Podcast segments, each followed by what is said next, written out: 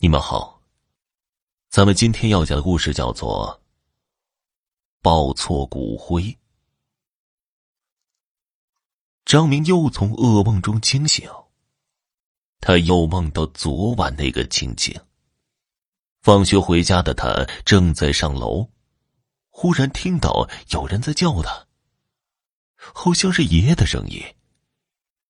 他将头探出过道的窗口，视线寻找爷爷的身影。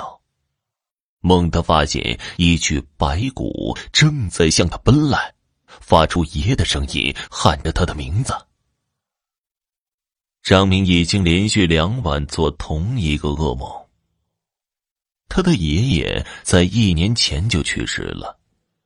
生前，张明的爷爷是最疼爱他的。邻居王婆是个迷鬼神的人，大家都叫她神婆。王婆大门口总会挂着奇奇怪怪的黄色字符。张明曾听王婆说过，人过世之后会向后人托梦自己在阴间的情况。若是在阴间过得好，后人就会做个美满的梦。若是过得不好，变成了恶灵，后人便会做可怕的梦，甚至会伤害后人。张明实在是想不通，曾经在他眼里慈爱和蔼的爷爷，死后会变成恶灵，做出伤害他的事情。于是张明来到王婆家寻找答案，他把这个梦告诉了王婆。王婆听了之后，托腮思考片刻，告诉张明：“爷爷生前是好人，变成恶鬼的可能性不大。”又问张明：“平日每逢爷爷忌日或者清明过节，是否有去给爷爷扫墓上香？若是没有，可能是没了香火，变成孤魂野鬼，在跟后人诉苦呢？”但张明却回想。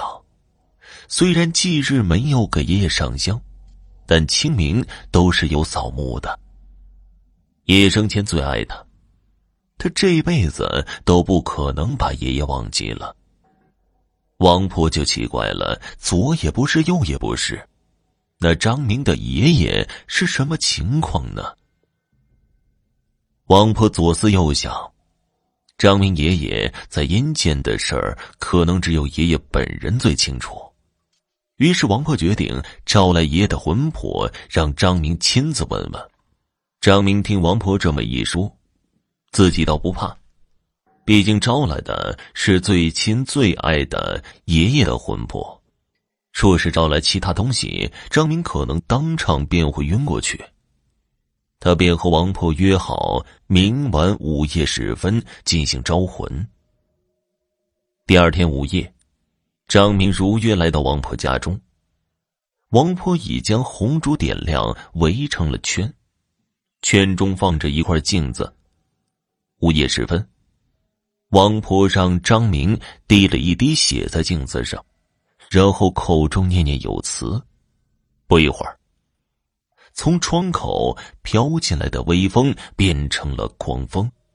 烛火在狂风下，非但没有熄灭，反而变成了绿色。之后，镜子开始反射出模模糊糊的白光。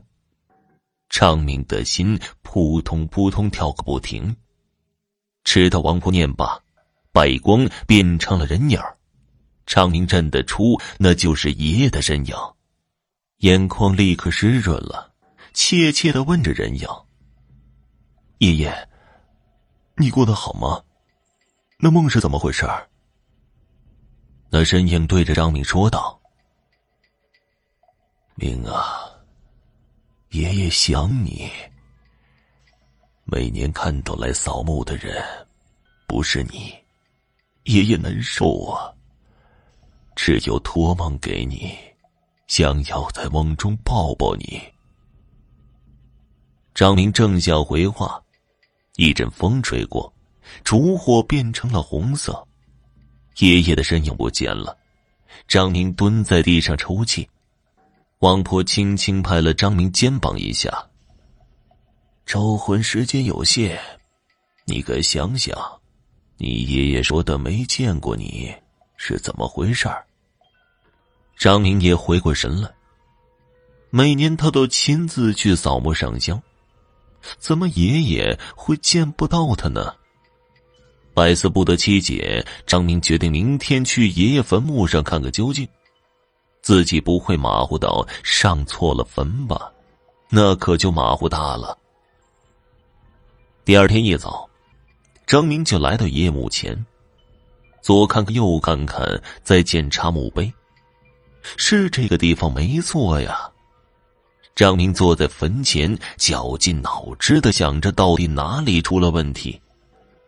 突然拍拍头，想到：难道在里面长眠的人不是爷爷？张明随即就给王婆打电话，告诉了王婆他的想法。王婆则看了一下黄历，今日易动土，便给张明找了工人，准备开棺验尸。